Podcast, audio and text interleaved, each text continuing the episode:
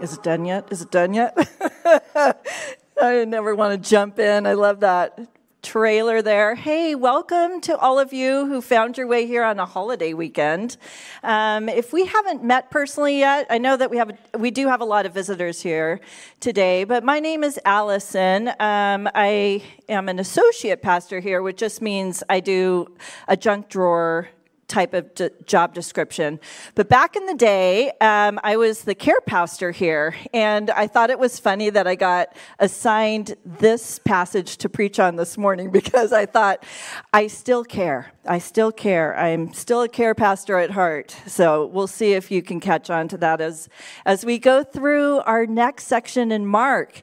So this is going to be um, a continuation of a series that we've been going through already, which is the life and way of Jesus. And then we're going to take a break and uh, do some Advent work, like some Christmas. Christmas is around the corner if you haven't noticed yet.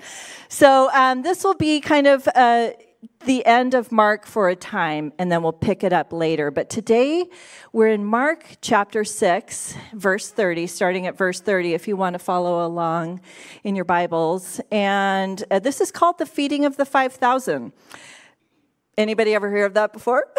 I know that so many of you actually feel like you fed 5,000 over the weekend, so it's very relatable. The kitchen uh, still has your dishes in the sink, I'm sure.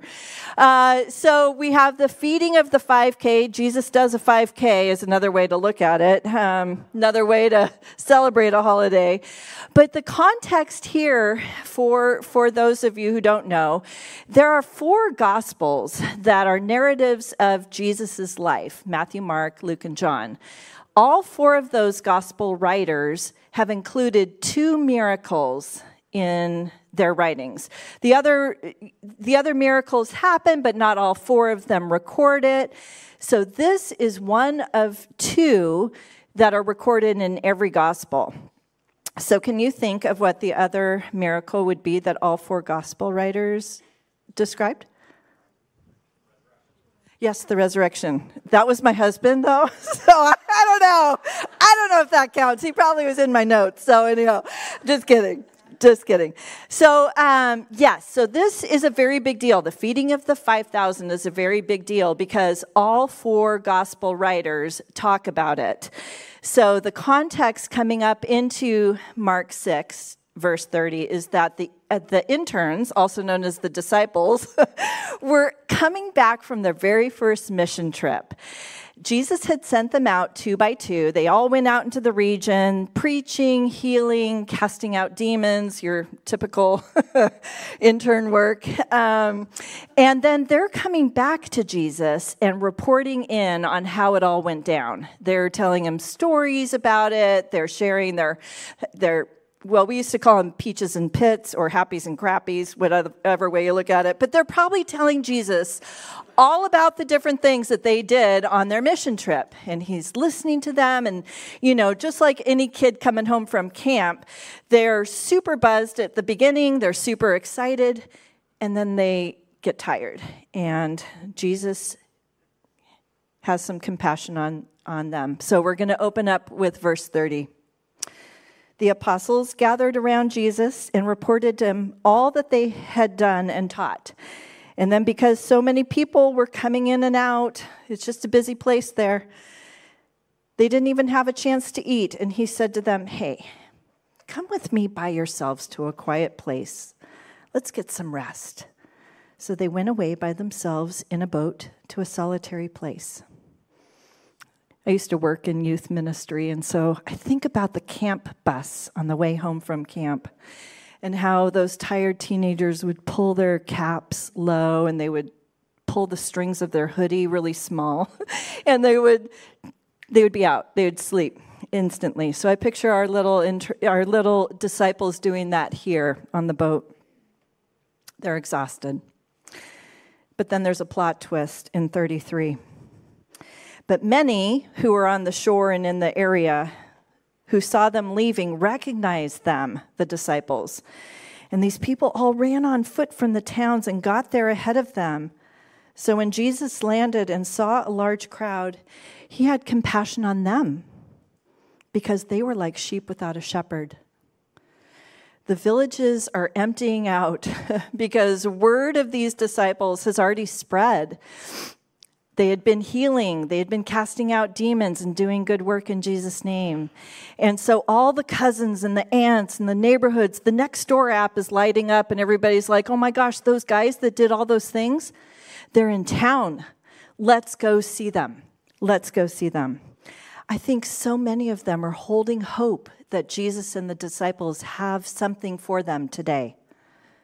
There's Mike with the cancer. There's Jeff, who's out of work. There's Clara, who's raising four kids on her own. There's David, worried for his children who seem lost. There's Kevin, the hardworking winemaker. And in the back is Marie, mourning the death of her brother. All in all, there are 5,000 people there, each with their own name, their own stories, and their own need, which is why they're following after Jesus, right? they're anxious for him to land the boat. And Jesus looks out at them and says, I feel like you guys are sheep without a shepherd. Despite the fatigue of the disciples, Jesus is moved to compassion as he looks at this crowd. The Greek word the Greek word for compassion here is something I can't even take a shot at pronouncing. It was like spingelspiel or like I don't know. It sounded like a disease, actually, the way that I, spinglenozomi. That sounds like something I'd need taken out. But it's used to, to define compassion, the kind of compassion that comes deep within, and it moves you into action. Um, Christ himself used that word, that w- word for compassion, when he described how the Father felt when his prodigal son came back, that he had been moved with compassion.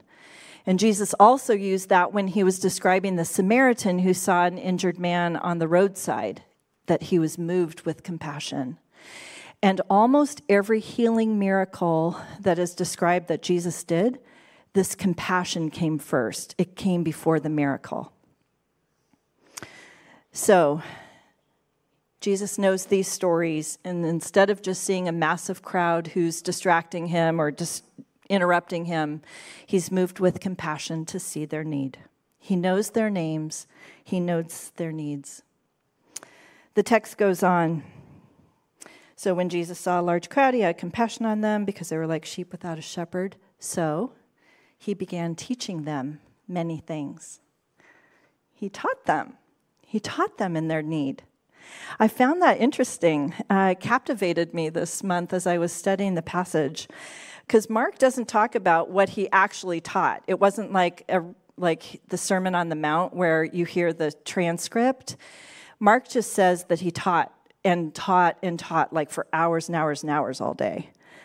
But I think about that. My imagination is captivated because I think if Jesus saw all these needs, did he like customize the message maybe a little bit?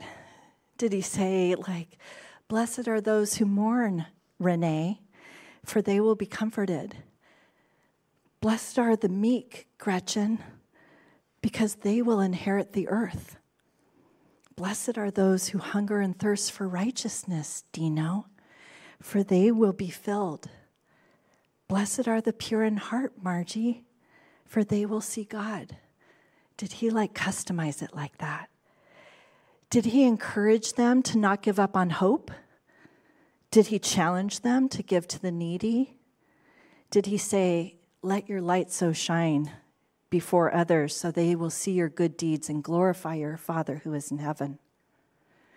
Did he call out hate and adultery? Maybe. but also, I think he told kingdom stories stories of God's love.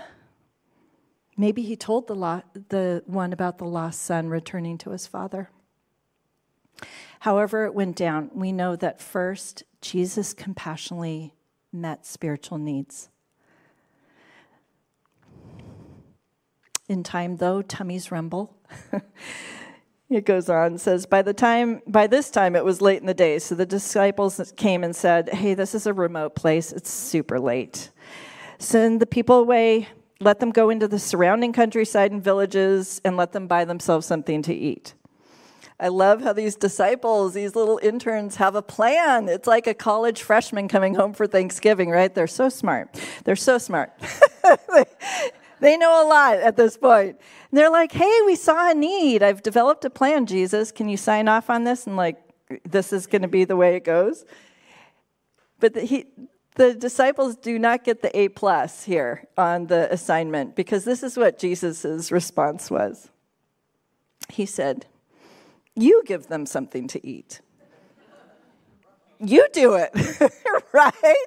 Rutro, you do it. And Arbor, I got to tell you, this stopped me in my tracks as I was studying this passage.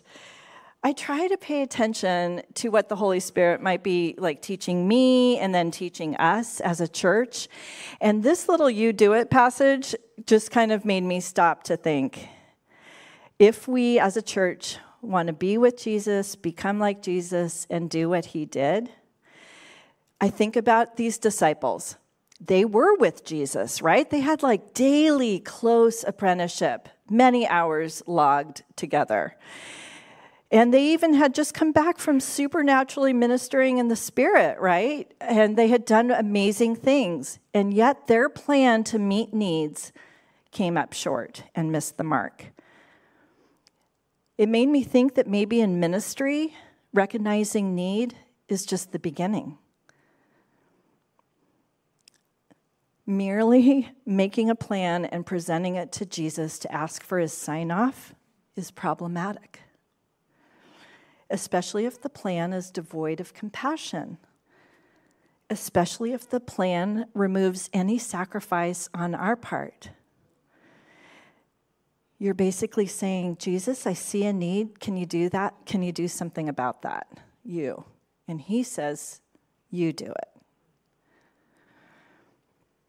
He's not going to let them off the hook with an easy, non sacrificial business transaction if we want to become like Jesus and do what he did, we will recognize needs. But to meet needs like Jesus, we need to do that with compassion that moves us into action. Whatever that word was, the spiegelishme, it was the compassion that moved the father to the prodigal, Samaritan to the injured, compassion moving Christ to heal the sick. And today he's going to have his disciples do it too. You do it, he says to them. Okay, so back to the story. The disciples were stunned, not happily stunned. They were, they were bummed by this response. They said to him, That is going to take more than a half a year's wages. Are we to go on and spend that much on bread and give that to them to eat? The need is too big. It's too expensive. We can't spend a whole half year's wages on feeding this crowd tonight. And as a as a matter of reflection, I, I went to find out what is Woodinville's like what is their yearly income, so what would be half? I'm trying to relate to the disciples here. It would be sixty-three thousand dollars is basically what it would cost to pull off this ministry need. And so I, I can relate to that shock. That's basically what our budget is here at Arbor for one month. Uh, so the disciples push back really hard with excuses. And it seems hard from here to discern if they have any compassion or any faith that Jesus is, is able to make this thing happen. Why is this section challenging? it's because Jesus invites his disciples into need meeting partnership with him. It would be a lot easier if he would just do it himself, right? but he invites the disciples, us, into need meeting partnership with him. I am his disciple. He does not exempt me personally from meeting needs. He does not exempt us as a church from meeting needs. I find myself sometimes making excuses, though. The need is too big, it's too expensive, it requires too much. I don't have that much to give.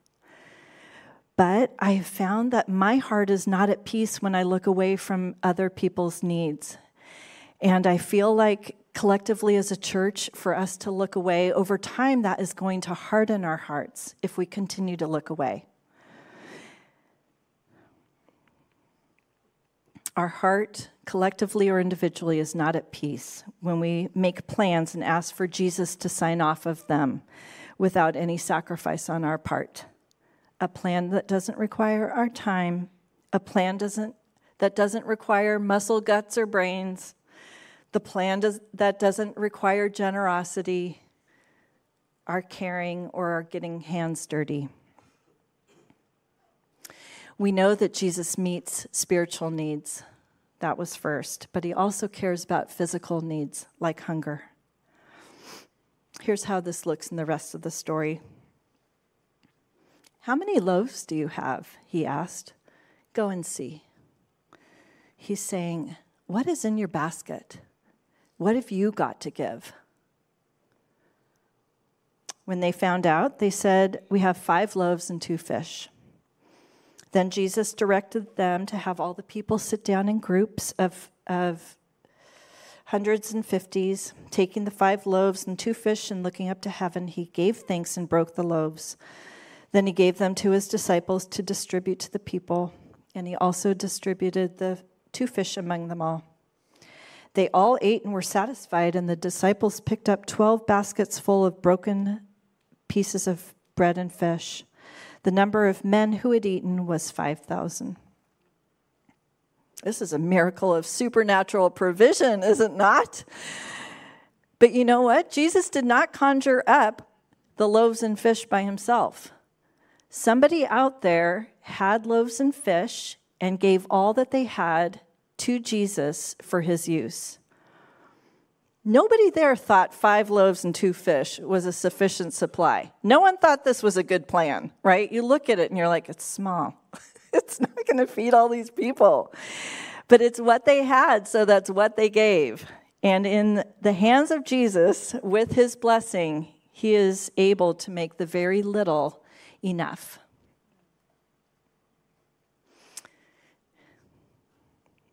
I've been thinking lately about the last few years as it relates to compassion and generosity and giving and, and helping. And I want to tell you a, a story about a miracle happened here. it's the miracle of the soup freezer. Uh, years ago, when Arbor was a baby, a newborn baby, Cami Axtell came and had a vision for a freezer meal ministry.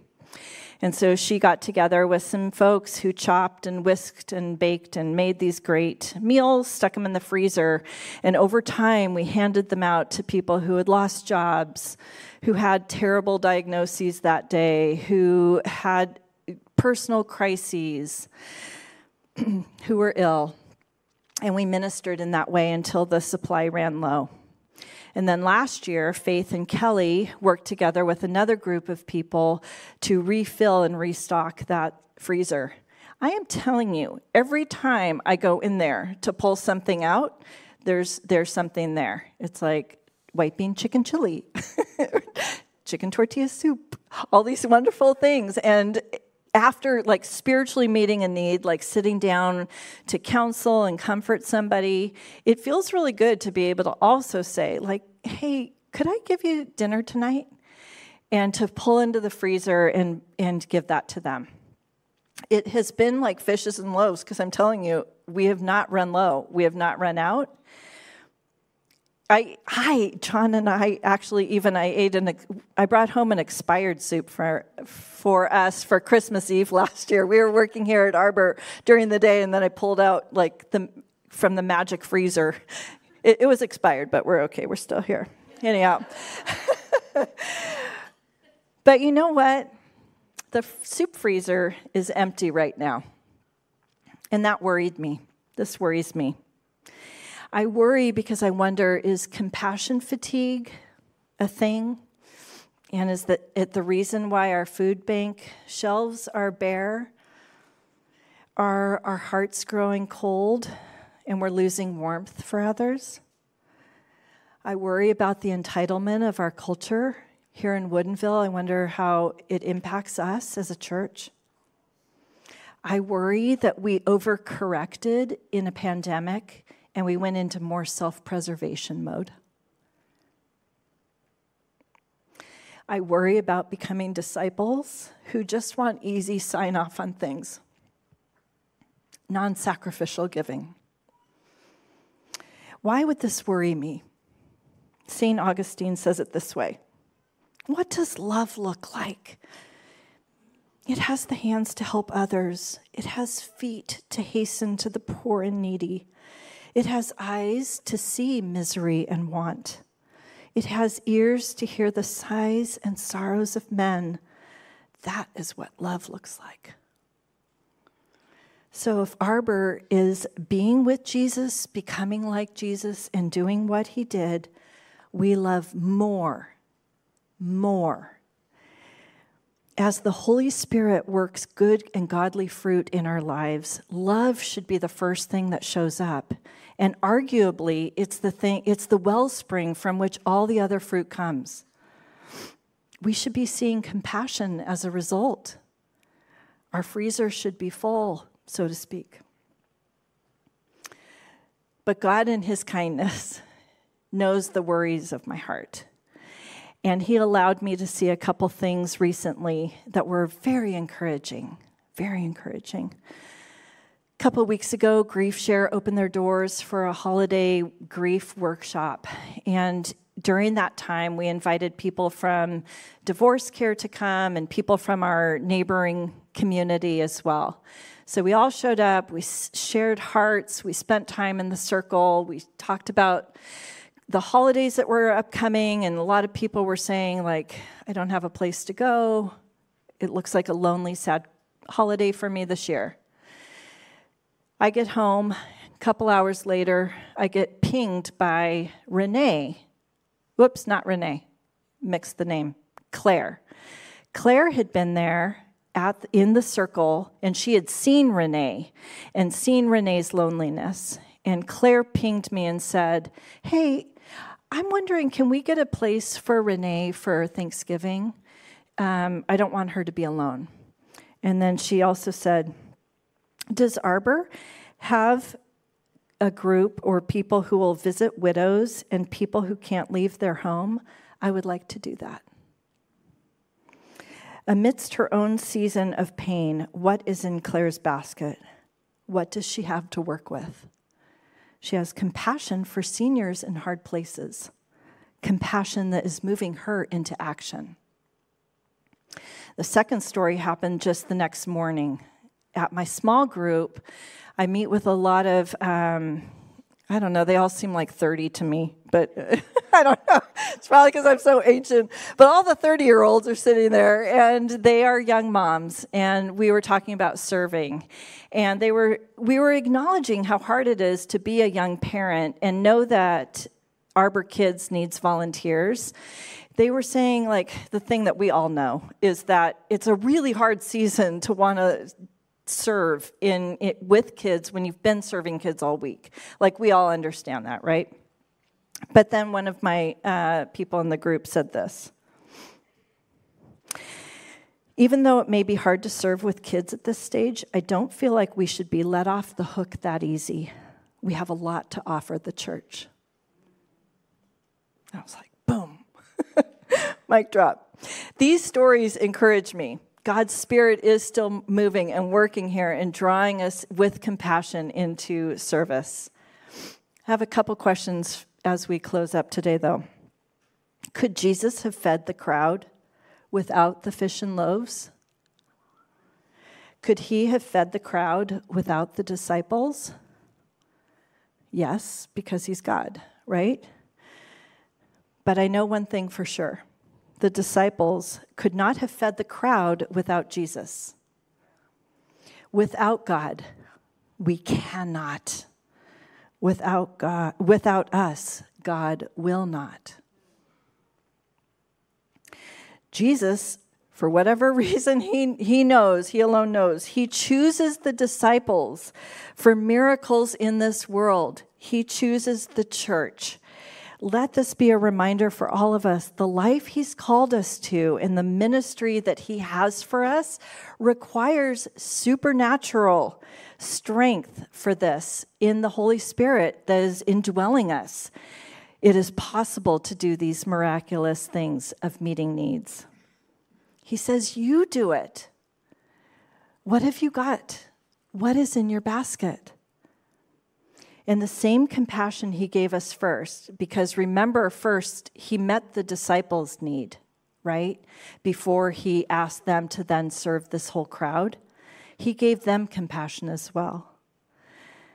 We are likewise called and equipped to pour out on others. Therefore, as God's chosen people, holy and dearly loved, clothe yourself with compassion it's the compassion that moves you to action. You do it. When you see a need, you do it. What is in your basket? What have you got to work with? Whatever that is, given wholly into Jesus' hand with his blessing, miracles will happen. As we close today, I want to be bold in my invitation to you right now. As a church, we want to partner together with Christ and meet the needs around us. One way to do that is with our fishes and loaves soup freezer. so I have containers over there for you to take home. Even today, you could be like, you know what? I could double a batch of soup. I make soup once a week for my family. I might as well double it one time, stick it there, and bring it back and stick it in the freezer. I will um, give you directions for that uh, if that's something that you would like to do. I wanted you guys to hold on to your connection cards today, though, because I wanted you to indicate if there was any movement in your own spirit that you would be willing to look into your basket and see what you had. Maybe you're not like a chef. Maybe soup is not on your repertoire and you're like, that's done. I have other other ideas for you though. if you're scorning that one, man, I got other ideas for you. Um, I have listed some of those opportunities on our app.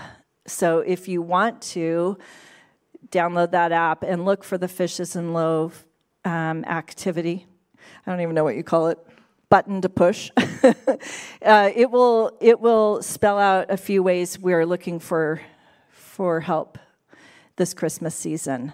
Um, if you mark on your connection card a little fish symbol at the top, I will email you and connect with you, and we can open up a conversation about how that looks this Christmas season. Doesn't have to be soup, but I have some other ideas for you.